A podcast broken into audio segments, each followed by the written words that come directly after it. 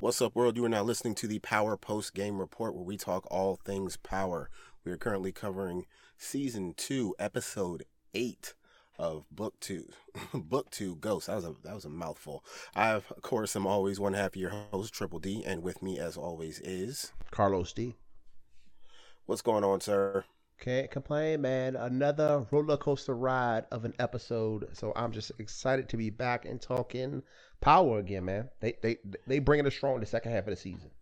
Indeed. And before we get down to business, we got to take care of some previous business. First of all, I would like to apologize on two accounts. One, this episode being a day behind. Uh, that's due to me being out of town over the weekend and uh, not getting a chance to really watch and take in the episode to give you what you came here for. And two, uh, on the technical difficulties of the last episode, I have no idea why my sound just dropped off the face of the earth and dropped down to a whisper like that. I was trying a new interface. Um, it seemed okay on my personal podcast, but I don't know what happened. I don't know if it was maybe um, lost in translation through the way that we record each other or what. But um, apologies to that. Hopefully, this isn't the same uh, issue with this episode. But thank you guys for sticking with us. Um, Mr. Carlos, you are absolutely right. This episode was season finale caliber. I mean, agree. Easily. It might be the, one of the best episodes in all of book two for sure, and if not the whole series, to be honest with you. I hear that. I hear that. You ready to dive into this? Because we got a lot to unpack here. Yeah, man. Let's get it. All right. So this episode starts off with the trial. Not wasting any time, Tariq is on trial for two counts of murder, and um, initially things are not going well. Uh, it is revealed that there is a tape, and initially I was like, "What tape?" But they're talking about the recording of from Lauren's wire that she's been wearing, mm-hmm. and this is kind of you know they're blindsided. The janky lawyers have been blindsided with this info, uh, and rightfully they're told, you know, look, we we need time to go over this, uh, and we find out that, well, we might as well jump slightly ahead. Uh, we we find out that yes, it is in fact the tape of Lauren getting Tariq to kind of not necessarily confess, but help them give motive to uh, Professor Reynolds' murder. Um, any thoughts on that opening trial scene? Yeah, no, I was just a little bit confused about what tape they were talking about at first. I thought they were talking about the tape of him confessing at the graveyard. Right, um, I thought that too. Yes, I was a little confused, but when they got into it and explained that it was the Lauren tape, even though once they kind of showed, I guess, I think at some point they kind of replayed the scene when he said it. Uh, all he said was, "I know the book wasn't about a white boy." Like, and it was definitely about a. I think he said, uh, all he read about his niggas or something like that. So uh, I still feel like there's some weak evidence to tie it back to him. Uh, but I guess it's enough to know at least he knows what the book is about, and that the book could possibly about be about him, which Carrie claims it is um, through her investigation or help with the police. So I guess it's enough. I'm not a legal expert. Right.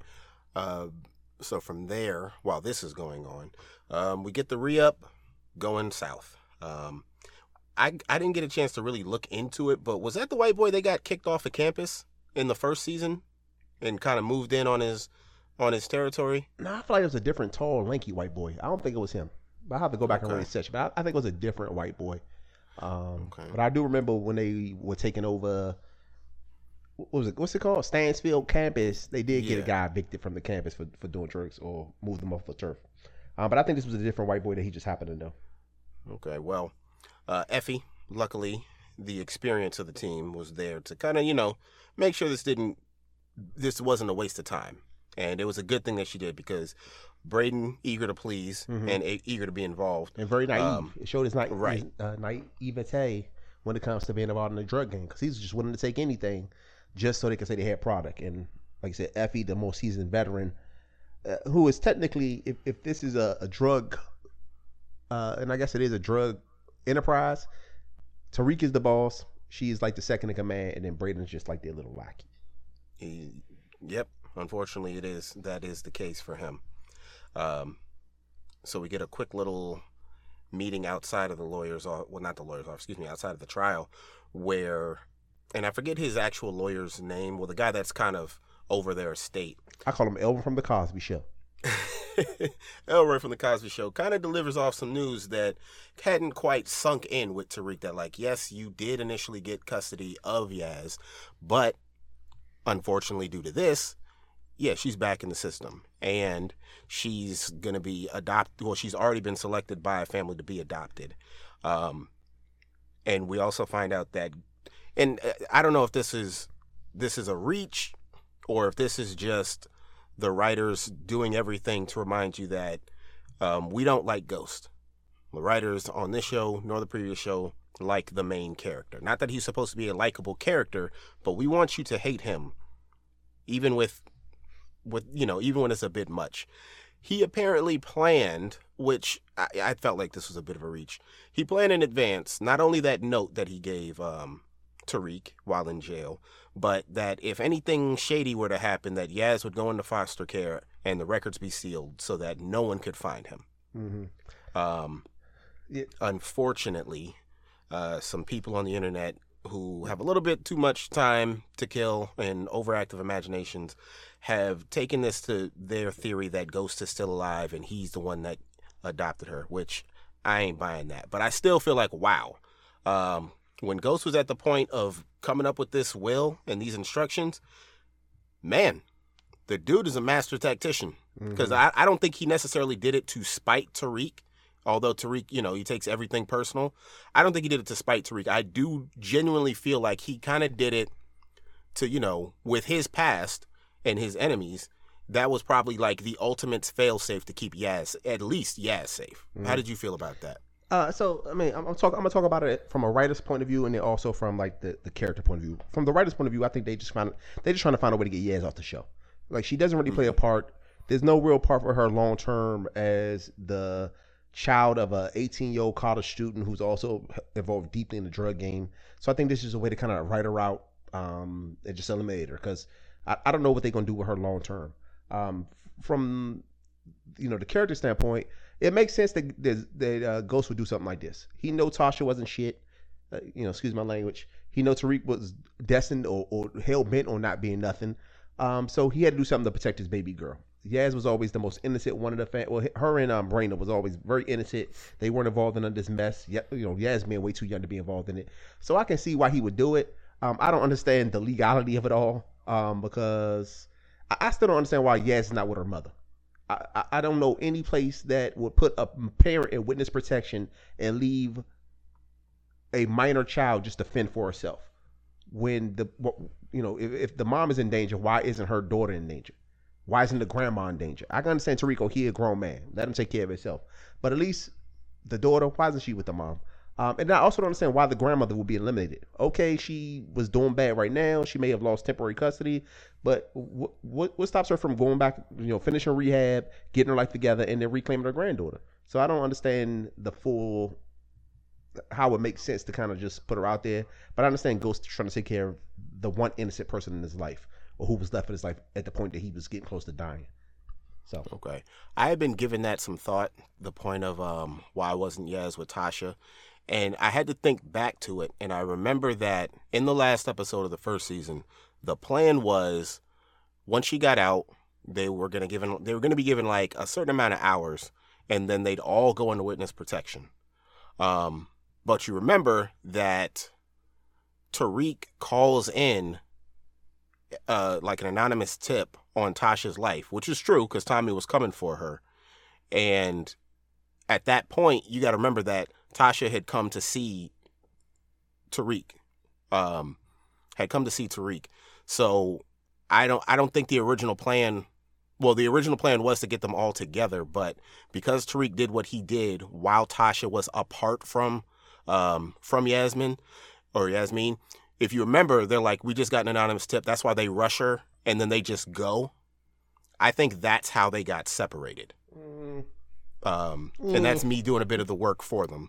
But I do rem- I do believe that's what happened in the last episode. That they were already separated, you know, they're like, okay, well, you're already like a high value target, so we're just gonna move you now. And Yaz and Grandma got left behind because to a degree, like no one really cared legally, but the, it was part. The original deal was for all of them to leave, but Tariq kind of he kind of you know monkey wrenched that when he he tipped off when he tipped them off to Tommy uh, coming for her life. Um, so we get a quick scene out after that that revelation that uh, she's back in foster care for good now, and I agree that I think this is the best way to get her off the show. Um, we get Davis reminding you of who he is, Mister Fuck you, pay me. Mm-hmm. He wants his money, or you're gonna get some comic, cartoony public defender that's gonna get you put in jail for the next 25 years of your life. Um, so from there, we get a little quick scene back at the Tejada house where uh, Diana's putting pieces together about um, who D is and uh, gets out here snooping. Mind, while this is happening, well, what, before this happens, we get a little quick scene between um, Monet and, and Dante, who is sprung, sprung, sprung. Even all this after all this nonsense, he got a ring and everything, ready. What did you think about that? I mean, like I said, this guy really is turned out by her. Uh, and, you know, maybe I just never had love like that in my life. Um, but for somebody that you dated 23 years ago, that you still had these intense, passionate feelings for, and you wouldn't accept them no matter what, it, it's crazy to me. Um, but he definitely, whatever name they had, he likes and he wants more of. So I'm not gonna fault the brother for, you know, shooting his shot or trying to claim what's, what he claims is his. Uh, it could have been one of those the one that got away scenarios because Mhm. remember, he said that um he was arrested and you know he she felt like he disappeared on him. Excuse me, he disappeared on her, and I'm pretty sure from his standpoint, he low key feels like she might have kind of not necessarily abandoned him, but disappeared a bit on him. Um, and I think that military connection is what ties up his these ridiculously expertly trained uh, goons of his. Mm-hmm. Because we were talking about that when they, they came in with the Call of Duty guns. It's like this seems a bit much for an inspo- a quote unquote import export drug dealer. Yeah, he got like Um, a, a legit army.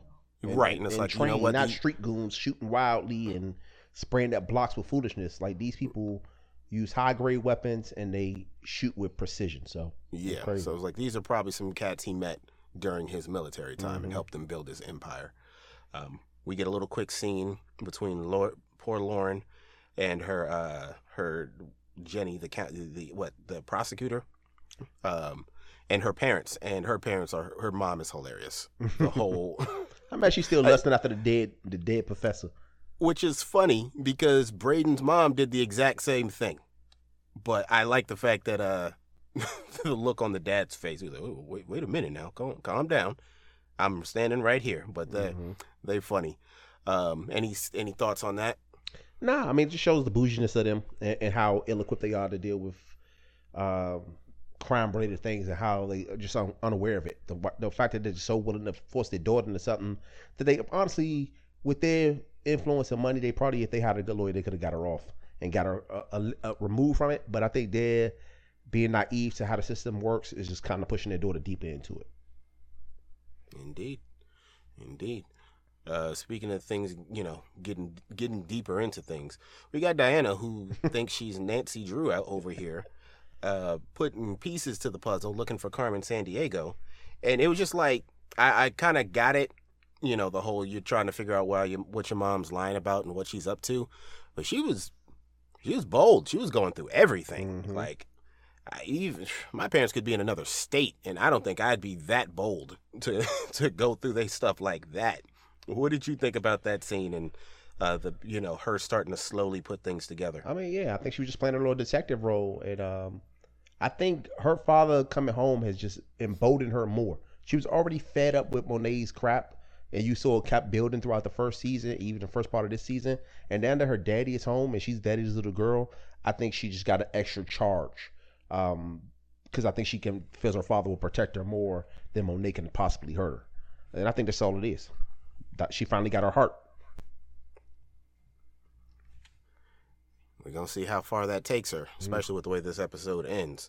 Uh, from there, we get a meeting of the the team, as far as um, and Tariq actually taking the the the bust of the the the, the re up pretty well, and um, it's time to to bury the hatchet, uh, put on a leather jacket, like I'm George Clooney, and go ahead and set up this scheme like it's Ocean's Eleven. uh, what did you feel about this this meeting? And let's get into the idea, well, the general idea of what they're gonna do, and that's to rob the Connect, and in the process, set up Lil Guap and GTG. What did you feel about that? Yeah, yeah. So you definitely right. He definitely was on his boss boss mastermind thing. This was a prime ghost a ghost move. Yeah. This is something you would have seen in the first series that Ghost would have pulled when they're basketball against the wall. So, you know, Oh, yeah. he definitely is father's son. Uh, as far as the scheme, some parts, I guess we can talk about it now or we can talk about it later. Some parts of the scheme made good sense, some made no sense at all. Um, but, it, you know, ultimately it all played out the way they wanted it to.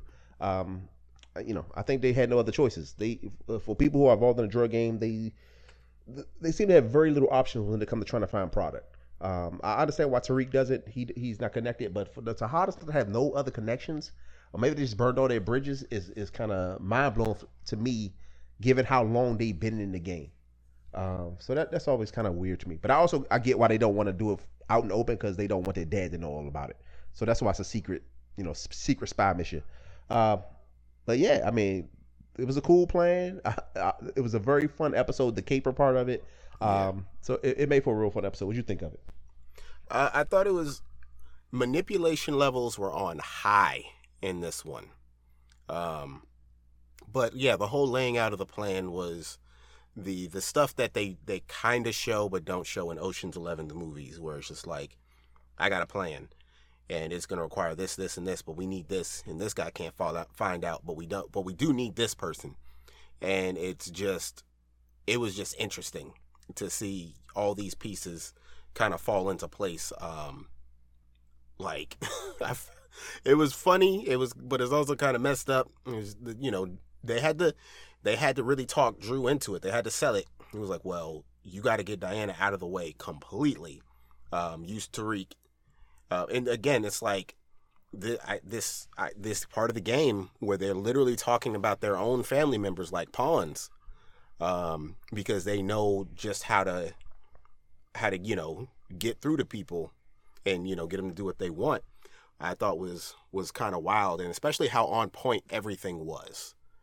Um, and we'll get to the the execution a little later, uh, but yeah, it the setup, and I was just you know I'm the same thing. I was like, okay, let's see how this plays out because this could either go perfectly, or this could crash and burn. Um, so speaking of crashing and burning, the next episode is Tariq finally getting to hear the wire. Um, and I like how Davis, you know, he he really and this is this is also a credit to Method Man, the actor, really selling the tension of this. Because like for a minute there, I didn't think he was gonna let him uh, listen to it, but like just the way he he played this scene, great job for him. Um, great job on his part of just being like, look, I can't play you this because if I play you this, it's a wrap for me. I can't play it. I'm gonna be right back. Mhm. But I also like the the kind of not necessarily childish, but like slightly impatient nature or immature, slightly immature, impatient nature of Tariq to like immediately go, "Can't you do that later?" Before you know it kind of clicking for him. To, oh, Mm-hmm. what did you feel about that scene? Uh, yeah. So you know, this is something that I've seen in other TV shows where it's like, I can't do something for you, but I'm gonna leave it available to you. I'm gonna show. It's something that I've seen in different different shows. I think they did execute it well, and I think Method Man is like a really good actor. Um, I think he plays this character and also other characters I've seen him in very well. Uh, so he's really really stepped into this acting role. Um, and then Tariq, uh, as much as you see him as a smart he is, as he is, I like how they gave that little thing where it took him a second for it to click to show that he's not always on top of everything. He still is a kid who is still learning the world and everything associated with it. Um, but then, yeah, but then we, we sort of find the outcome of it all. He learns that uh, not only the evidence they had, but that Lauren was involved in the process, and she was wearing a wire, um, which almost set up a, a well set up really the course of his his moves moving forward in this game, and it showed that he this kid is always a step ahead of everybody else, um, because he used this tape and evidence that he learned from this tape to set up the professor in a perfect way down the line. But you got to remember that he doesn't get with he doesn't get part of that info without Saxe fucking up and name dropping Professor Milgram because he he genuinely didn't know that Tariq didn't didn't know that. Oh yeah, yeah, yeah. Because because he lets he lets her name drop. Um, I also like the fact that he says, "Please don't do anything St. Patricky." And I was like, "Yes, this is this is facts," because we all know what happens to people who try to testify against Ghost and Tommy. They they almost all end up dead. Um, but I like the fact that Saxe was being genuine. And one, he didn't want Tariq to mess this up, and two, he he wanted Tariq to know that like she was in between a rock and a hard place. She didn't do this out of spite. Um, it wasn't necessarily on purpose. She was protecting. She's trying to protect herself the same way you've been trying to protect yourself. So it's like, yeah, you know, Tariq's obviously going to be angry, um, but he just he. I, I like the fact that Saxe he kind of didn't have to put in like some points in um on Lauren's behalf of like you know I get it, but like it's not it wasn't personal or anything like that. She she you know she found herself in a situation unexpected, and a bad situation unexpectedly, and self preservation kicked in. Mm-hmm. Um, but this wouldn't be the only time Saxe would mess up. Literally in the next episode, he would fumble, fumble his friend with benefits package initially by trying to you know get make it a little too official, or you know putting that idea in her head, and then completely by letting it drop that Tariq has now heard uh, the confession tape or the wire tape. What did you think about that? And Saxe pretty much, f- well, he hasn't completely fumbled his uh his situation, but uh, some of the fun stuff in it, he's he's complete, he's totally fumbled. What did you think about that? I mean, first off, he was having those performance issues. I don't know what was going on with that. Um, Sucks. It's yeah, a real thing. it happens. at time- I guess from time. That's what people tell me that. I'm. It never happened to me. It's happened to me. I'm transparent man over here. I'm not gonna lie to you folks. It's a real thing. I'm going on 40. I ain't gonna lie to you. I, I mean, yeah, I, you know, it's good to see that the stress of this stuff is still kind of getting the sacks uh, because he's supposed to be a good guy technically. You know, as much as he's been down with the janky lawyer for the last uh, season and a half, he's um, still has a conscience, and he does he doesn't he can't be open and honest with uh, her name. I think she said her name is Jenny. Um, but he also feels like he has an obligation to not let another person get hurt messing around with these with these St. Patricks. Right. Um, so he he was torn um, because it is because if you know if the tape is played and she's and she doesn't respect their relationship or whatever the little fling they got going on, she could report it to the judge and get Saxe and Davis disbarred, and Lauren's life could also be on the line. Um, so so you know, it's good to see we we, we still see that confliction in, in Saxe, because I you know, for the most part he was just this hated character. Always out to get ghosts. Always out to do something shanky. Always the white boy that was that, that got out of everything unscathed. Uh, so it's good to see he has some redeeming value. Um, that's what I took the most out of this scene. Um, and like I said, of course, it was a, a, used to set up the action to happen later. Because if had Saxe not told uh, Jenny this information, they may not have been been as protective of Lauren, which might which might not have led to Carrie doing what she ultimately ended up doing when she took the stand. Indeed, indeed. So from there, we get a very quick version of our lesson for the day uh, the truth and how it affects people and when it's right, quote unquote, when it's the right time to tell a lie. Mm-hmm. Uh, Real quick, I'm sorry, but if I'm on go trial, I'm not going to no goddamn class the morning of my trial. I'm on trial for my life for, for uh, facing double murder, probably the death penalty because it's a cop killing. I, I'm not gonna go to class that morning. But go ahead, I, don't didn't cut you off. no, you're good. You're good. That's a fair point. I don't know if this is him trying to quote unquote keep appearances, keep up appearances, and you know make himself not look guilty because they kind of did tell him that, like, look, just go to class and be as normal as possible.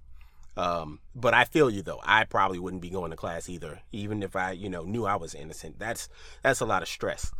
Um, but yeah, we we get we get a real quick, uh, brief lesson to kind of set up um, the oncoming theme of uh, the second half of the episode, and that's when is it when is it the right time to tell the truth, and is it right to tell the truth when you know it's going to hurt someone. Mm-hmm. Um, funniest two tidbits from that scene, obviously, uh, was Tate. It was a slick one, uh, where right before you know it breaks for Professor Milgram to find out that Tariq has heard the tape, um, is like one thing about uh, what did he say? Um, he goes, one thing when it comes to telling the truth is how will telling the truth right now help me?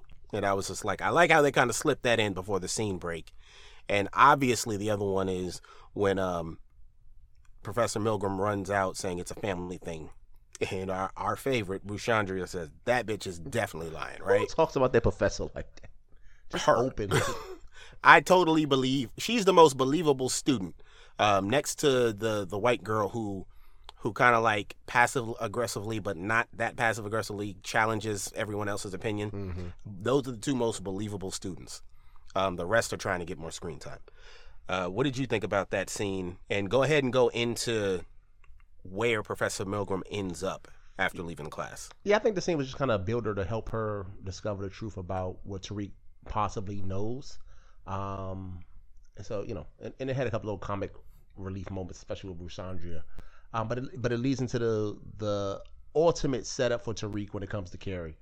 Uh, he basically tricked her into I don't know, if, well, I, not technically he tricked her because Lauren's safety could be in danger, and, and, he made it clear it ain't in danger from me. I don't got no problem. I don't want to hurt her. I care about her. I care about her safety, but you got to be open and honest. You think that just because I go down, it's not other people involved in the situation as big as this is, where a cop is getting killed, where drugs are supposed to be sold, and I'm supposed to be like this kingpin, like y'all think I am, that I'm the only person that might be hurt by me going down for this.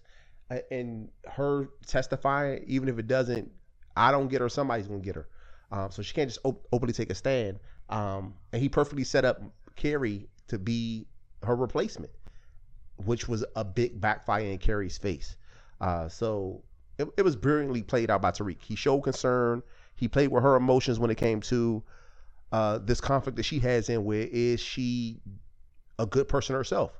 Is she doing the right thing uh, in this in the search of justice of Jabari's killer by sacrificing a person she is I don't know if teachers take an oath, but for lack of better terms, take an oath to educate and protect. So he played her perfectly in that scene. What'd you think of it? Uh, it was great. We get him uh, sliding into the scene, a la his father, uh, popping up on her when she wasn't expecting to see him there, which I thought was a great touch. Um, or something Tommy would have done without without question. Tommy would have definitely popped up on someone like that. Um, and just like you said, uh, I think I think it worked. I don't. I know he plans ahead, and we'll get to the you know the the test of the testimony scene. Um, but I don't think he could have foreseen it going that well. Like I know he he wanted to uh, kind of like play to her quote unquote ethical side, especially with you know what she's been preaching to the students as far as doing the right thing. And I think that's how he broke her. That like yes, you know you have your issues, but now you're currently sacrificing the safety of a student that you are obligated to protect and you swear you cl- you you claim you uh care about all for your own kind of selfish goals. And we know why. Like part of it is that yeah you kind of do want to find out who killed professor reynolds but you also don't want people to find out about your your um your connection to zeke. So like like you said he played it masterfully. I don't like i said i don't think he intended for it to to go that well um, which we will get to. But yeah, just a well acted scene on both their parts, and um, just showing just how intimidating intellectually Tariq can be. Um, so from there, we get a quick scene at the Tejada house. Monet and Lorenzo are planning a little day trip, a little day date to what was it, Coney Island, I believe. Yeah. Reminiscing on the good times, and uh, we get Diana uh, wanting to wanting to talk to Monet, to Monet for a quick second. Monet kind of brushing her off with the with the coldest of cold shoulders. Diana upset, um, but gets up out of there because she she's got she's going to Zeke's game, quote unquote. Um, and then this is where we find out that 50 probably owed someone a favor because Uh, this is the second time we we hear this sneaking song that's feels like it's pulled out of a BET online video game um, about hiding in the bushes, and now it's her turn to go through stuff. And I'm pretty sure her face, not only her face dropped, but I'm pretty sure her stomach dropped when she pulled them condoms out of uh, Diana's purse. Mm-hmm. What did you feel about that? Uh, yeah, I mean, I don't know why she's so shocked though. I mean, it's not like this girl is like 12 years old. Uh, she's like a she's over 18. She's in college. Is it such a surprise that she's having sex? I don't know if she automatically assumed it was Tariq. Maybe that's what kind of made her upset about it. But just find some condoms in your adult daughter's purse wouldn't be the end all be all. Um, I thought they was gonna find something more juicy in that. Um, but and it's also weird because and, we'll talk about when we get to the, the the fiery the most fiery scene of this episode. But they they giving her a hard time about her line about going to Zeke's game, but at the same time they set up what her distraction was going to be, so they already knew what was, they knew where she was going. So why they giving Diana such a hard time about something that everybody else in the family is allowed to do? She didn't give Zeke. Uh, she doesn't give um, Cane a hard time about his the floozy house that they that he go to stay over every time he get kicked to the house, and they disrespect her every single time. She don't give uh, what's his name uh, Dru a hard time about Everett but she gives her daughter. So I think it's also a part of the how we treat men and women when it comes to sex in in society in general.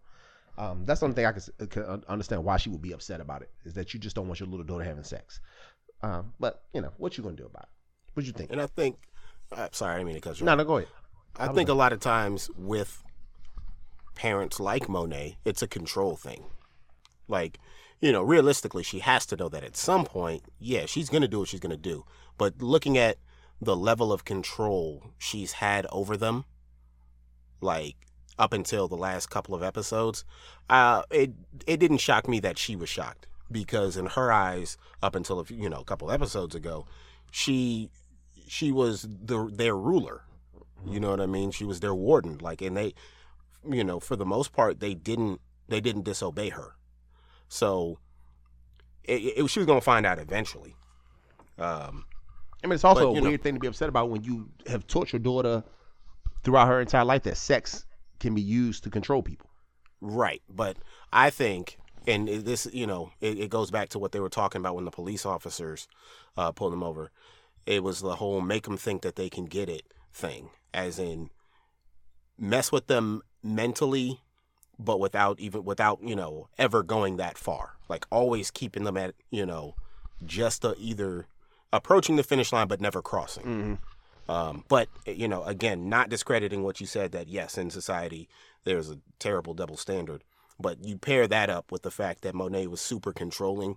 I think that's the only reason her her shock was a little bit, um, a little bit more believable to me, because it, it partially. It, I don't think it, it. I mean, I'm sure it was partially like, you know, oh my gosh, she's actually doing this, or partially and partially like, damn, it was going to happen eventually. I just didn't think I'd find out like this. You know what I mean? Um, I think that, and you know, who who happily finds condoms that you're not that you didn't put anywhere? You know what I'm saying? There's always going to be a little bit of shock value, whether it's Mhm. hilarious or not. Um, so speaking of shock value, this testimony, Davis MacLean is all about the win. And he don't care if he got to burn down the playground with both of you on it. He's going to get that win. Just murdering, that's a poor choice of words, but murdering Carrie on that stand, getting her to pretty much, well, after uh, Jenny kind of asked all the right questions, um, he pretty much made made good on his promise from a couple episodes ago, where he said, if this goes to trial and you get up there, it's a wrap for you. Like I'm going to see to it. Like I said, it was a declaration of war, and he kept good to his word. Uh, pretty much stripping all of her layers in front of this courthouse um, of her sexual partners, and like the fact that he even threw himself under the bus. I wasn't. I wasn't ready for that at all. Um, I I don't even know where else to go. I'm gonna let you get into the meat of it because I already know one of your favorite parts. It was also my favorite part as well. So go ahead, go for it. Yeah, I mean, it's just the way he was playing that jury box when he was um, asking her these questions and the jury's response.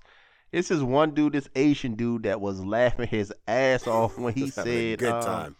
He said, I think he said, uh, you had a relationship with with Zeke, and then something like his nickname is Freaky Zeke, and they go to the Asian dude in the jury box. He was laughing so hard. Um, but like you said, uh, I mean, he he told her what he was going to do, and he he definitely destroyed her credibility, um, and also her career by making it known that she was involved with a lot of different people involved in this case, um, and she has motive because she was a, initially a suspect to try to put it off on Tariq or say Tariq is the bad guy to kind of throw it off not only herself but also Zeke, who she's also having sex with, who was fir- another prime suspect and who she might be willing to protect. Uh, I feel bad that they had to slut shame her basically to do it. Um, but it is what it is. They they, they uh, she knew the risk when she let she could cause she could have just let Lauren do it, but she knew the risk she was taking. I guess she thought she was better equipped to deal with it, given her education and her previous career as a prosecutor. Uh, but she wasn't ready for it, and Davis tore her ass up.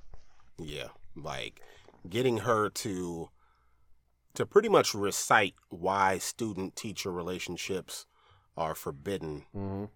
and she she had to spell it out like the power dynamics are are unbalanced and i was like yeah you're done. Like it's a wrap for you. Like he even he said it like you might want to work on your resume. And he was absolutely right. Like there's no coming back from this from an educational standpoint. It is over for you. Because this is this is probably at the very least it's local newsworthy. Um and of course you know you were working at a prestigious school those other schools talk you're done. Mhm. it is a done deal. Um so down goes professor milgram it's robbery time meanwhile back at mecca's penthouse I almost called it his playhouse or his clubhouse uh they're preparing for war, even though at the moment he doesn't quite know, at least I, the way I see it, he doesn't know what this war is about. Mm-hmm. Um, but he's just ready. Well, yeah, He's like he got- told uh, Cane though, if you if you gotta wait till the war start to start getting ready for it, then you already lost. So you Yeah. always got to be on your game. Yeah, and I'm wondering if that's just like a code he's always lived by, or just something that he experienced while in the military and uh, building his empire. Mm-hmm. Um, but we get the return of the deadly chef, whose name is Chef. Yeah, right. I think he called him that. Yeah. I was like, that's like uninspired, but whatever. He's back and uh, he's got access to hidden Scooby Doo uh, closets and everything with guns and everything like that. And uh, the power goes out and it's go time. Uh, part one of the plan, the misdirection of it all. Uh, we get GTG again, broad daylight because that makes sense. Uh, granted, Tariq and them are on a are on a time time crunch. Uh, they just bum rush the the hangar and get into the crates that were left out so perfectly for them. Most of them get shot up Mm-hmm. uh, by heavy, like you said, high grade weaponry.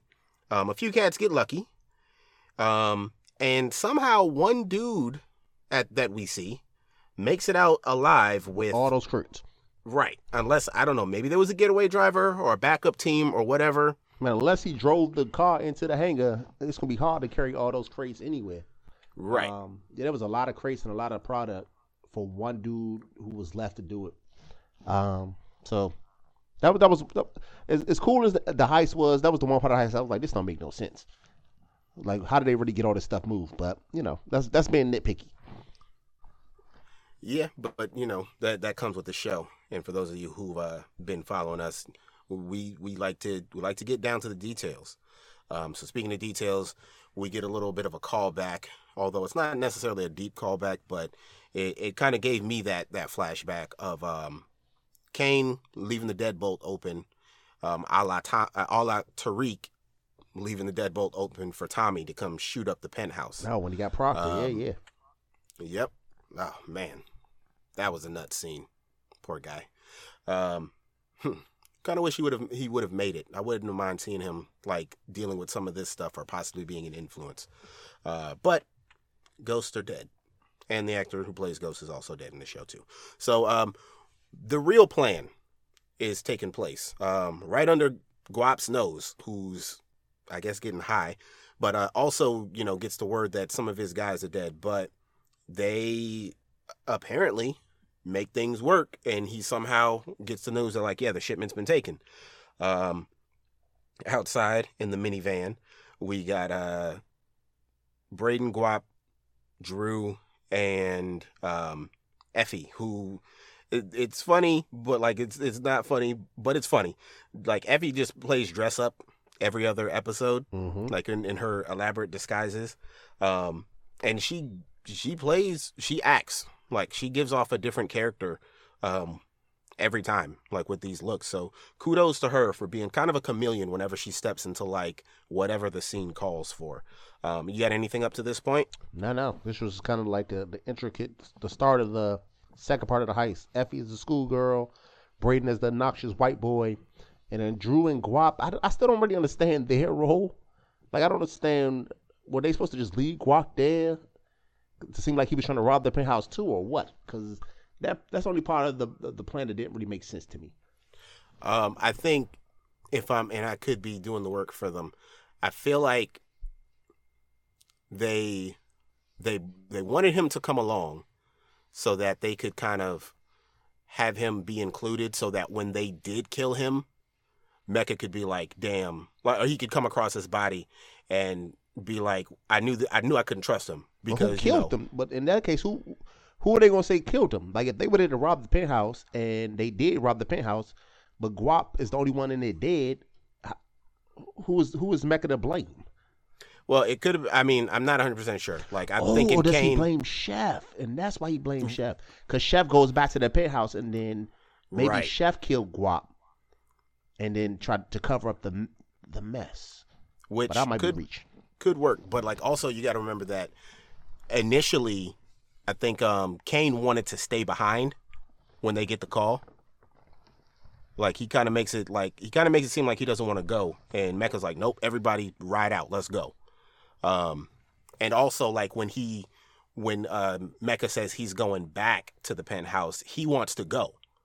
So I think like I think part of it was they wanted to get Guap in a position where he either gets killed um, in in Mecca's presence, or they get him killed so where they can leave him as a you know as an offering, Mm-hmm. you know, because you do remember that you know uh, Mecca broke his fingers, Yeah. so like he you know that that that would be easy to write off, like oh this dude g- tried to get back at me for pretty much sunning him, um, on a couple of occasions, like you know s- stole the phone and everything, sm- you know, and all that, um, so like I said, Ocean's Eleven shit, misdirection. Um, they're pretty much going throughout the building to get certain people, certain players out of position, like the security guard and uh, the guy at the front desk. Uh, Dru gets his revenge. Uh, he almost blows it because you know you need the drama. Yeah. Uh, always got a he could have monologue. easily. Pe- Yeah, you got you got to have the him. monologue. Yeah, you got. I mean, but you know, it's power, You- and it's TV. You got to have the monologue because, for real, for real, if, if half of these characters were as smart as the audience would like them to be, these shows would only be thirty minutes. Mhm. So you know, you got to draw it out. You need the the conflict and the tension and whatnot.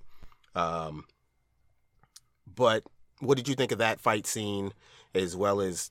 It looks like he dumped him in the, the laundry chute or something like Yeah. that. Still don't What, understand. how like, did you feel about that? uh, you know, if they if to take the fall for it all, why would you hide his body in the building unless it's also some type of some elaborate plan to get Mecca caught up down the line? That that's the only part I, I didn't understand. Like I didn't understand why he was talking to Guap instead of just finishing him off. Um, and then uh, I think uh, the- a part of it is they didn't want him to shoot him because they wanted the, the the killing to be a little bit more um, personal. Because at this point, instead of just shooting him, he cho- he has to choke him out Right. um, which oh, you know helped really get that revenge back from all that Guap had done to Dru. Um, so you know, it, it, little stuff like that irked me, but the rest of the heist was cool as hell. Effie and the security guard, uh, the way she played her and the grandma yelled at her and got her to do what she wanted to do. Brayden being the obnoxious white boy at the front desk, like I'm a e, I'm a what do you say? I'm a e I'm an e sports. esports. Yeah, I'm, I'm, an an esport esports, athlete. and I'm losing millions by the power being out, and the dude running off the kind of, kind of just kind of. And the crazy part is like he don't prove, he don't show, he don't make him prove. And this is what the white privileged people always get upset with. He don't say a white boy just ran up to the desk and said and started yelling at him, and all he did was just listen to the white boy. He didn't say prove you live here. Uh, this is a nice place. If a black person, if Cane had would have did this and that, he'd be like, "Sir, do you even live here?" Um, so it- you know, I think that the it was all really fun stuff when it came to like the heist part of it.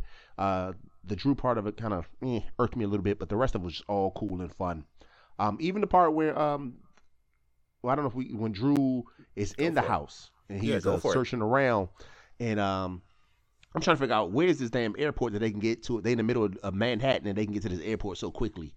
Uh, Right. The hangar and back. that Chef left when the power first went out, came back, and still was able to almost catch Dru in the act of the robbery. Um, but he caught him and became, you know, Cane smart thinking, distracted him, uh, and threw him off the scent to help his brother get up out of there. What you think of what you think of the heist in general? I thought it was I thought it was great. Um, I'm right there with you. Some of it did feel a little like suspend your your belief, um, you know, and just kind of let the ride take you. Uh, but yeah, I like that Cane had the quick thinking of, you know, Diana's calling me. Let me let me ignore that, but I'm gonna play this extra guy, um, who didn't question the thing. But you know, in in the heat of the moment, sometimes you you just kind of go with the flow of everything. Um, so I thought that was I thought that was great. He, but again, like you said, they're in New York, and New York has historically bad traffic. But you know they're doing everything in the middle of the day in daylight, while everybody's allegedly at work. So I guess there's not that much traffic. It was probably like 11:30 in the morning. Um, but he he somehow gets back and plays chef. Uh, I was I was wondering what was gonna happen when uh when Chef opened that door. I thought he was gonna get popped because Dru was ready, and we know Dru will pull the trigger. Uh, and he doesn't know Chef, so there was no need to monologue. So I think Chef would have gotten pop. But uh, I also like Dru's reaction to like the the guns. It's like these aren't just guns; these are guns. Like again, back on the Call of Duty shit. Like these guns look crazy, and they're just in this penthouse. And I I don't know how you get a permit to install like little secret bunkers and closets If you got with enough guns money, you all can pretty much do anything. This is true. And they make it seem like Beck is a very very wealthy man. Yeah. Uh, but one thing we, we also have to touch on is the fact that they stole the ring that Mecca was looking at while talking to uh, Monet on the phone. Um, that's obviously going to come back to haunt them uh, for many, many a reason. Um, I think part of it being, I wouldn't be shocked that there was, you know, just on some some TV BS that there's like a tracker or something inside of it. Uh, but surprisingly, the mission goes off successfully. Davis is paid. Um, he tells him like, you know, I'm still on board, but we're not done yet. We had a great day in trial, and it's uh, it's time for the the heat rock of the night, and I'm gonna let you take that. All right, yeah. So this is probably definitely the probably the greatest scene in Power history. Um, so you know, we as we we enter, and we've seen this before. We've seen the the the Tadas family. They really like their family dinners. They seem to enjoy each other's company. They reminisce. They have fun. Um, and it started like, and I feel like it started out that way. It was just a nice, fun family dinner until people started being petty for no reason. Um, Yeah, I'm sorry, I, I don't mean to cut you no, off. no, go for it. Um, but I do have to interject with this real quick. Like, watching it all go down was one thing, but the build up to it made no like not necessarily made sense, not necessarily didn't make sense, but I was like, yo, these were light jabs. And everyone just decided to go like n- napalm. But go go for it. Go on go in. Yeah, so they, they so they they just kind of recounting their day. Hey, we went to Coney Island and, and mom and daddy really connected. Um, and so they just want to run around like normal people. What are you guys doing today? And everybody had their little thing. Um, and they get to Diana and they say, well, what'd you do? And she says, well, I went to Zeke's game. And of course, big goofy Zeke was saying, I ain't see you there. Like, bro, pay attention to what's going on in the court, not who's in the stands. So she was like, well, they gave me a hard time. Um, I couldn't sit in our regular seats. I had to sit somewhere else. But everybody, even though they knew Diana, like they knew they purposely used Tariq to distract Diana so she wasn't at the game. And they don't want Lorenzo to know about the what they were doing. So why are they antagonizing this little girl? Why are they constantly pushing her buttons? So they keep rodding her up, rodding her up. And then she finally had enough and just blew up and literally destroyed her entire family in a matter of three minutes. Um, she went from hold on, I, am trying to remember how they. Uh, no, they, they finally was like, no, why you know so much? I think, uh, I, and I should have watched it again, but I think they they, they went to because she was like she started saying some comments about Tariq's trial, and she was like, well, why do you know so much about it? And then next thing you know, you, uh, I think Monet was like, you're fucking him or something like that. A typical mom response like when she found out her daughter fucking, you're fucking, aren't you? And then that, uh, you know, at this point, she was so fed up. Her only response was, "I ain't the only one fucking somebody that shouldn't be fucking." And Monet would have tried to kill her if she could, but of course Cane jumped in the way. And then, like I said, all hell just broke loose. Uh, next thing you know, she done pulled out the fucking birth certificate and slammed it on the table like a fucking drawer full, and like or a trump card in spades, and it's like I got all y'all asses. And it, you know, I, I might not be explaining it well, but it was crazy how it just kind of blew up. All you see is Zeke dumbass uh, Dante is uh, your father. No, no, no, no, that ain't true. Uh, the, the, like he always look like a big dumb idiot when he's like trying to explain himself or even talk in any kind of matter. And it just exploded into the fact that um, we learned that you know the whole family learns that Zeke is Monet's is Monet's uh, son. Uh, all Zeke seemed to be concerned about is the fact that they lied about his age. Um, and this gladly explains what we were having a hard time uh, figuring out um, when they first announced that Dante was Zeke's father. We couldn't understand how he could possibly be 23 and be a freshman in college. And apparently, somehow, some way, Monet eliminated four years of this boy's life, and somehow he did not realize that they just eliminated four years of his life. That's the, my biggest pet peeve with this entire episode. As far as this episode was, was like I don't understand how any person could not just get four four years taken out of their life and not understand it. Now, one year maybe, two years maybe, but at what point did they tell him he was four years younger? Was he like eight years old and they literally said you're four years old and he just went with it? Or was he like six and just a giant big ass six year old and they had him in fucking pre K? So that's the only part I couldn't really grasp my mind around. And I feel like I'm monopolizing the time. So go ahead, get into it. Get into nah, your thoughts. You're good. You're good. I agree. Um, a lot of this could have been avoided, but like you said, she she hadn't like had had enough, and but this was also fueled by the fact that she's the only one who hasn't wronged her father. So she knows she's safe because the whole time I'm like, how does she feel confident enough to do all of this? But she knows she's the only one who hasn't gone against her father. So she's good. So I think that's what kind of gave her that Super Mario star to just start dropping bombs left and right.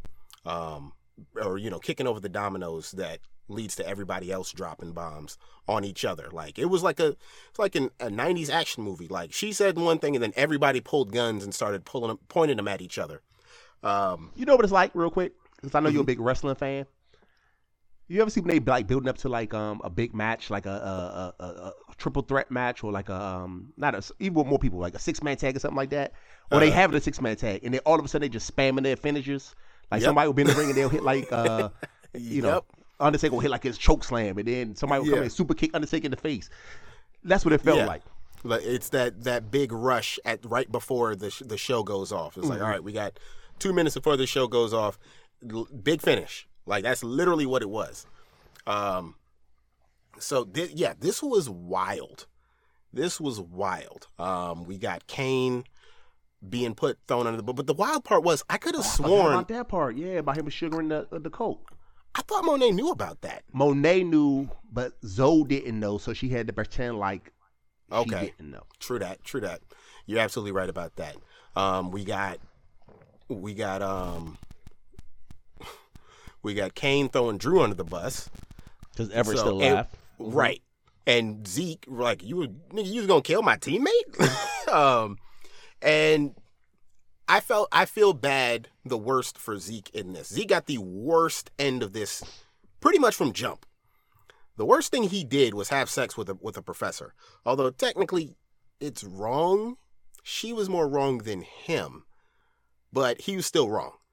But like he got the worst deal out of all this. On top of that, I should have looked up his name. I feel terrible for the actor playing Zeke because this is the kind of stuff that people stop acting. Um, he's been he's been saddled with this character who's been in a you know because we we keep it real here power has weird writing and we're gonna get to that weird writing when we finish this episode but like i feel like he's doing the job and you know he's i feel like he's doing everything he's given correctly and this dude is being just murdered on the internet because uh, I feel I feel bad for the actor. It, the first thing that made me I was like, yeah, some of these things are funny, but like somebody pointed this out. It's like the the writers kind of did him dirty because he's gonna be he's gonna be tied to this this this uh this character for a long time, and it made me think of um there was the guy, the kid that played I believe it was well it was there were two actors. Um, one of the actors that played Joffrey on Game of Thrones and the guy that played Draco Malfoy in the Harry Potter, Harry Potter movies were so hated by fans that they kind of like kind of like borderline quit acting. Like they didn't want to mess with it anymore. Um, and it's like yes you have to have thick skin but you also you know realistically there there are fans that don't know how to draw the line or they think you're the joke which is which is messed up but i feel bad for this dude because i hope his career doesn't take a hit, like a serious hit from this, especially if he wants to do more stuff. Um, now, in regards to him, like the timing of it, like you know, him not being aware of the first however many years of his life, I the only reason, and I'm not I'm not justifying it, and I'm not giving them the out, but I do know that a lot of times, and it's because it's every kid is different. A lot, some kids don't reach like sort of like cognitive thinking until like three or four. Um, not not many people not many people have memories of when they were you know one to two years old. Yeah, but you can't and tell a four year old they zero, and they gonna say he yeah. Didn't, there's no. I mean, obviously they're not gonna say that, but like if they you know just and this this all goes down to like you know how they were interacting with him as a child, um, growing up during his formative years. Like they could have easily when he was you know, two or three been like, this is your first birthday because he's not going to remember the ones when he's one and two. Some some kids just plain don't. Now, as far as him being a big kid, I get the joke, but I feel like if you ask enough people, out of every three people you meet, every every person has had at least in either the fifth grade or somewhere in middle school that one kid, usually a boy, that was just like they got their growth spurt way before everybody else, and they were just big. They were the same. Well, clearly Zeke wasn't, but like we always got, eh, you know, if you look in every three middle school classes or fifth grade classes, there's that one kid, there's that one boy that's just big, and he looks older than what he is. And some, you know, he probably got teased for it, but like a lot of times they just don't question it because that's around the time when kids start having their growth spurts. Um, so I think, and again, this is me being a doing a little bit too much of the work for them, but it it wasn't that far fetched for me. Um, a little bit, but not not extremely far fetched for me. Uh, but yeah, I felt like from a writing standpoint, it was kind of dumb for him to borderline not even react to the fact that Monet is his mom and the other dude is his dad, but more so his his future as far as the draft goes. Mm-hmm. Like I, I feel like that was a bad choice on the writer's part. Like it was, I mean, it, it was almost like it didn't even register to him. But like, I, I, think, think the big thing bad. about that and why they did it was because like that's so tied into what his identity is, making it to the league, making it to the league. So that was his immediate reaction. It wasn't, you know, I, I, and I think that's what they are trying to portray in this. Like that's all he knows. That's all he wants to do. Um, they they plan him as not the brightest person, so his future is almost always all, totally tied into being able to play basketball. And if he can't play basketball anymore, then you know what's his worth in life. And I think that's why his immediate response was about basketball and not just Monet being his mom or Dante being his dad. So I, I think that's what their their goal was. But you know, yeah. could be reaching as well. Yeah, but again, even if you know, even if that's the case, like even if it's not the case, the writers still, again, they, they it's another it's another character the writers kind of portrayed. Um, but you see in everybody's reaction. Cane's reaction was not that Zeke is his brother, just that he wasn't the oldest anymore. Right. Right, and th- that that's also another weird reaction to me. Like the, the none of the Tejada kids, to a degree, like yeah, Cane's reaction was like, "Oh, he's older than me." None of them were like, "Holy shit, this kid's my brother. This dude is my brother, my actual blood brother." None of them had that reaction, and the fact that Diana, that's what kind of blew me a little bit too. That was my one strike against her in all of this, was that you just found out that your cousin is your brother. You have another older brother. And like I said last week, she seems to be the one that kind of cared about him the most. She didn't go to him. Like she she saved this. This was a bullet. She used this as a bullet. And it's like, okay, well, we know she can be cold-blooded cuz I'm like, damn, like and she didn't she didn't tell him to tell him the truth. She told him to hurt Monet. That was her motive behind exposing that. And that's what kind of like I was like, damn, like that's you know, the, the word family is kind of flimsy around here because they're strong on it until they're not. Yeah. Um, but Mo, Monet is, is exposed, um, and she's kicked out of the house. I mean, shit. She basically killed her own family. Yeah. Uh, what did you think of uh, that before we get into these final couple scenes? I mean, it, it was something that was kind of building throughout the the course of this power dynamic between since Lorenzo came home. Um, I didn't think he would go, would go straight to that. Um, but I think just as a guy who is um uh, very you know masculine or, or, or kind of ego driven, the fact that his wife lied to him all these years and has a child, um, and because I think he even made a comment like, "Well, where's the dad?" or, or you know, is the you know he made some reference to the father uh, once he found out Zeke was the thing. So I think he just was really hurt by it. But instead of showing like you know the hurt of it, anger is his immediate response. And he you know, Zeke ran away. He threw Monet out the house. And I think at this point it'll be him and his kids versus the world moving forward. And Monet, I, it'll be really as much as he was just talking about how much he, especially if you go back to the Coney Island scene, how he was so committed to uh, kind of apologizing to her about how things have been changing and uh, wanting the future with them together, uh, and acknowledging that she might want a different future. All of that went out of the window once he once the secret was revealed, and he just went to straight to anger. And I think it, it- next week you'll see it's easy for him to cross her out of his life, even though they've been together for twenty plus years. They got three years together. She held him down in jail for ten years. I don't think none of that will matter moving forward. Indeed, indeed. So meanwhile, back at the GTG hideout, uh, cleanup time. They've mopped up the rest of the uh, the GTGs that were left behind, um, but the the shipment is gone. And uh, then we we go we we take we got Mecca taking it to some spy thriller movie where um you know he's like all right all we got to do now is take care of the mole you know, uh, cool little knife spinning, and slits Chef's throat. Down goes Chef. Mm-hmm. Um, which was a little disappointing. I wanted to see Chef do some, more badass stuff. Yeah. Yeah. This is also you know. a weird thing because I think I think he knows because the way he was looking at Cane, Yeah. I think he knows Cane was really behind all this, but because uh, his devotion to Monet won't let him harm her son for right now. But I will. I'm, I'm curious to see what happens because at this point Monet ain't got nobody. She she No. she got Zeke and Mecca, uh, and Zeke ain't really messing with her right now. We don't know what their relationship is going to be moving forward. I wonder if she if she goes to Mecca and then is it we got a we got a little family we gonna try to focus on that and damn those kids and the people who kicked me out of their family. So I'm curious to see what happens in episode nine and ten, and as far as Monet's reaction to being ousted from the family.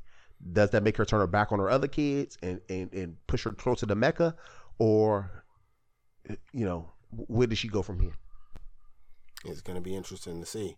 Um, but like I said, the, the the Mecca scene was just a little strange to me. The whole, you know, little monologue and it's like, you know, he slit, slits, slits the guy's throat. It was like, oh, uh, he was the mole. In case you didn't catch that, uh, nigga, we didn't. That's you're in a different show. You're in a different show, and I need you to bring it back here. A little soap opera, Um, but it was cool. Yeah. But just like you said, he, he definitely gives Cane a bit of a look wherein even if he knows Cane did it, like if he knew Cane did it and Chef had nothing to do with it, but he killed Chef anyway, that just makes him you know, a psychopath, which I'm I, I think would be a bit of a disservice to to the character because up until this point he's been really somewhat methodical, uh, Mm-hmm. calm, collected.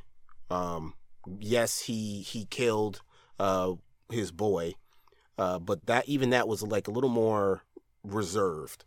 Um, but like if he killed a dude just because, I feel like that would have been a bit too much. You, you know, killing a guy, killing your right one of your right hand men, uh, just to you know keep up a facade. That just that just seems like a bit much to me. I mean, we got. we'll just wait and see how it plays out. We, you know, right now we just kind of speculating as, as his motive as to why he did it. He, it could be that he really thought Chef was involved because of, you know, Chef's loose connections to GCG.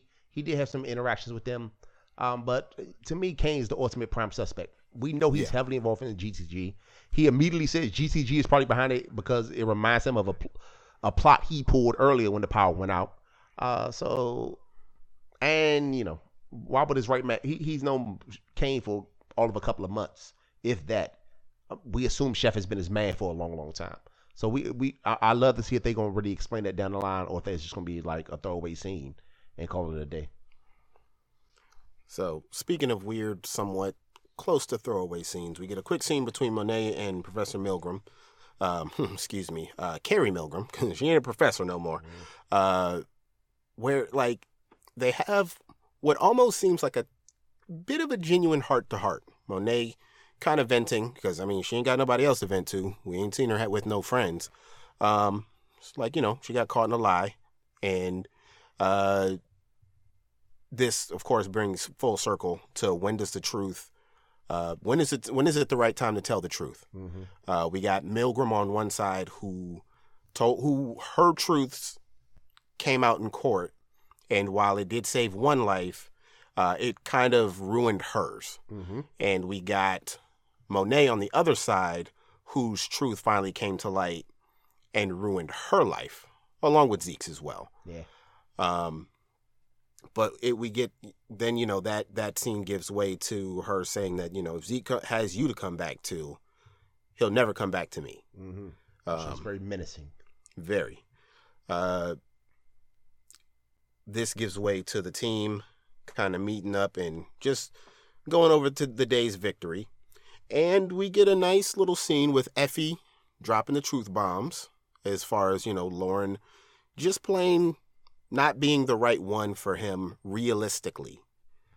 Um, and this this kind of also feeds into what I said earlier that yes, Lauren was in fact his Angie Valdez.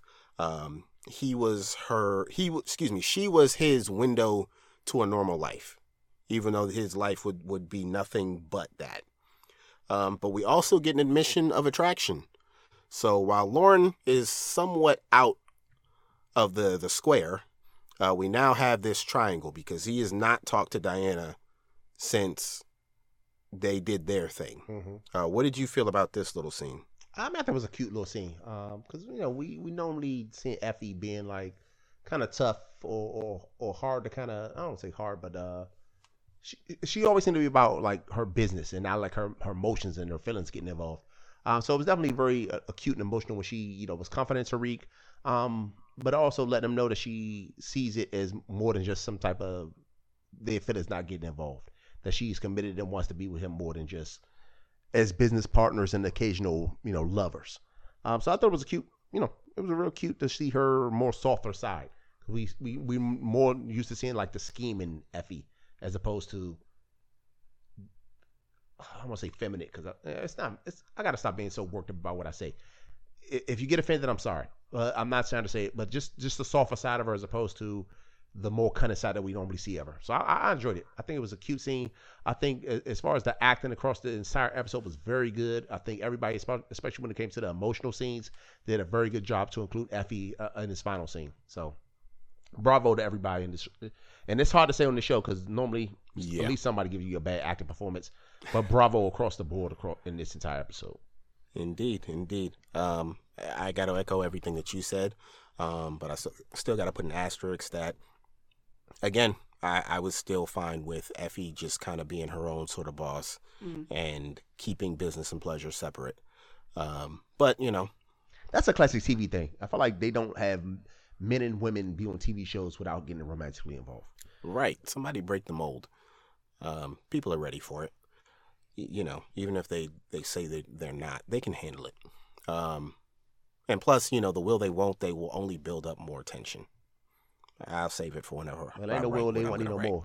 At this point, it's- I said ain't no will they or won't they anymore in this show. At this point, Tariq has bagged every woman Yep. that showed any slight interest in him. Yep. I'm, I'm, the only one I'm surprised he never got was the, was the damn professor. I'm surprised she ain't trying to give him some. Uh, weirdly enough, of all the things they do on the nose, this was probably the one thing they were like, that's the one thing we're not going to do. That's probably like at the top of every meeting storyboard. Like, don't push Milgram towards Tariq. Never. Never, ever, ever. Um, so that scene gives way to our final scene. Uh, we get Zeke on his way up to talk to, I almost called the professor again. She ain't no professor. And Ain't unfortunately, no she ain't, yeah, she ain't, she ain't a resident of Earth anymore. Oh, he comes to find Professor Milgram is hung or hang, hung herself. She's hanging. Um, that sounded super insensitive. I didn't mean to say it like that. Uh, she has seemingly committed suicide. Um, and this, of course, opens up doors to was she forced into it? Was she pressured into it? Did Monet convince her to do it? Um, did Monet do it herself? Um, we, you know, Monet wears a lot of nice jackets. She, you know, and if you've ever seen a, a picture or a video of Mary J, she got arms. She She, got guns. She so she could have. I feel like she could have he- hoisted her up. You know what I'm saying? Uh, what did what did you think of that? Down goes Professor Milgram officially. Yeah, so it was bittersweet. Like as much as I complained about um hating her and wanting her off the show and wishing she died, it was kind of shocking and sad that this happened to her. Um, but I, like I think I think it's a great uh story device moving forward because we don't know if she was just caught up in all the pressure of what happened in the courtroom and realizing her life was over and the stress of it all and she did it herself or did Monet force her into it.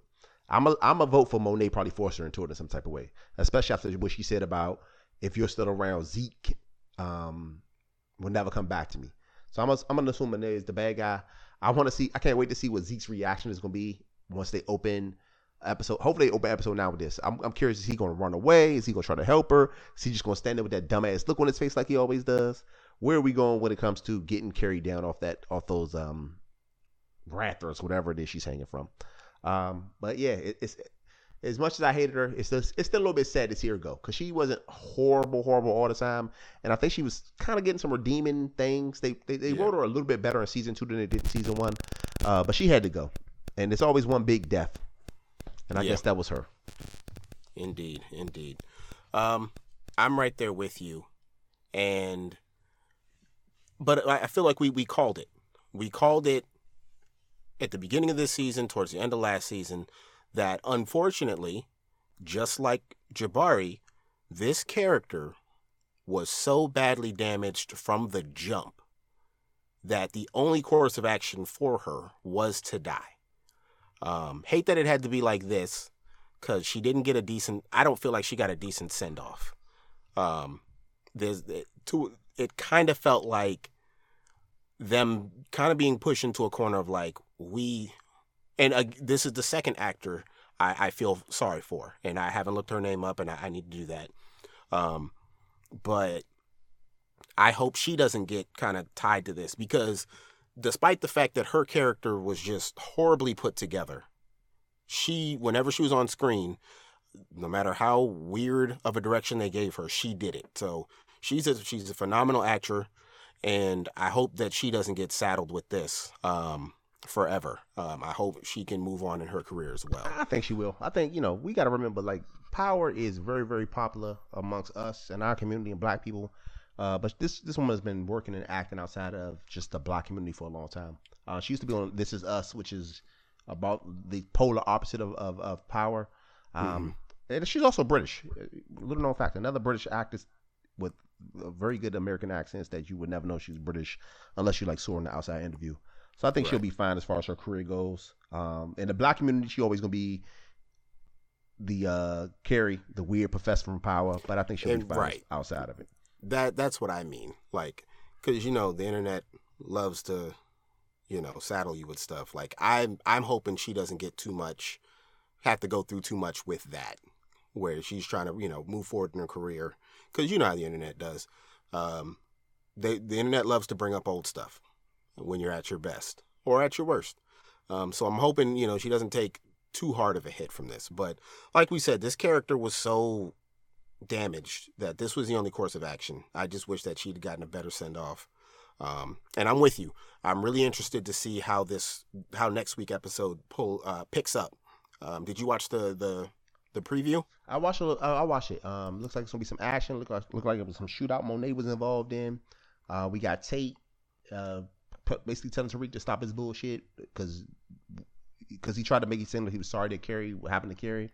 But Tate mm-hmm. was like, "Come on, bro, you never think about what what your cons- what your actions do to anybody you're involved with." Um, so it's foolishness. So um, I, I, I'm really excited about these last two episodes. They have been on a, especially since the mid-season break, a constant string of topping the episode before it and Indeed. just ramping it up. Uh, so I'm ready to see what they got in store for us for these final two. I, I'm, I'm excited here. and ready. Same here. Did you see the part in the preview where there's someone in his room with a gun? Yeah, it looked like a light skinned hand might be Mecca. Possibly. I'm I'm going I'm going I'm throwing the Hail Mary. Because like I looked at it two or three times. I I saw a few people on the internet think that it was um and I and I possibly our group chat think that it was um possibly Monet. Uh, because I mean, she would have every reason to to be waiting in his room with a gun. Um, I think it's two bit. You think? I mean, the hand just looks really light. I mean, it might be Lorenzo. He ain't super he, dark. He hasn't checked him yet. This is true. This is very true. Um, that I, I would put Lorenzo as my my second, but I'm I'm I'm throwing the hail mary. I'm going out on a limb here. I think it's two bit because they name dropped him a couple episodes ago. And honestly, had you not name dropped him, we probably would have forgotten that by the end of this season, if he wasn't going to be in it, we probably would have forgotten that Two Bit was even in the first season. Um, so I I'm going with the with the tinfoil hat theory. I think it's Two Bit, uh, but yeah, they've been on a roll, and we got two episodes left, and it's usually I always forget. Okay, no, Game of Thrones is the third episode before the end of the season is when things hit the fan. I want to say with Power, it's almost always episode nine that things just it really blow up, which is going to be interesting to see considering the the out the events of this episode. Um, we have to assume that they put the pieces to together that um, Dante is Mecca, and I'm guessing that's where the war thing is going to come about, which is going to be interesting because Cane's going to have to pick a side. Um, and we don't know how many actual shooters uh, Lorenzo has. But uh, folks, we got two episodes left. It's I, it can only get crazier at this point. I would hope they wouldn't fumble uh, this close to the to, to the uh, to the end zone. Any final thoughts before we get out of here? Nah, man. Like I said, this was a great one. Just just looking forward to the next one. Should be a yes, good, good way to good finish to the season. And don't forget on February sixth, the new power comes out as well. So we'll see how it goes. We haven't. We'll talk about it off offline if we're gonna do a power review for Tommy show. Uh, I had been meaning to ask you about that. I'm interfering. We might as well. Let's talk about it later. Let's talk okay. about it later. Well, they don't need to know all that right now. We're, we're gonna, we're gonna right. discuss. that could be a surprise stuff. for them. Okay, that's true. That's true. That is true. All right. So as always, you know where to find us. If you've been rocking with us for this long, go look us up. You know where to find us. Go hit follow. Go hit share. Go hit like. Leave some comments. Tell a friend. So, for myself, Triple D, and my co-host Carlos D. We'll see you guys next time.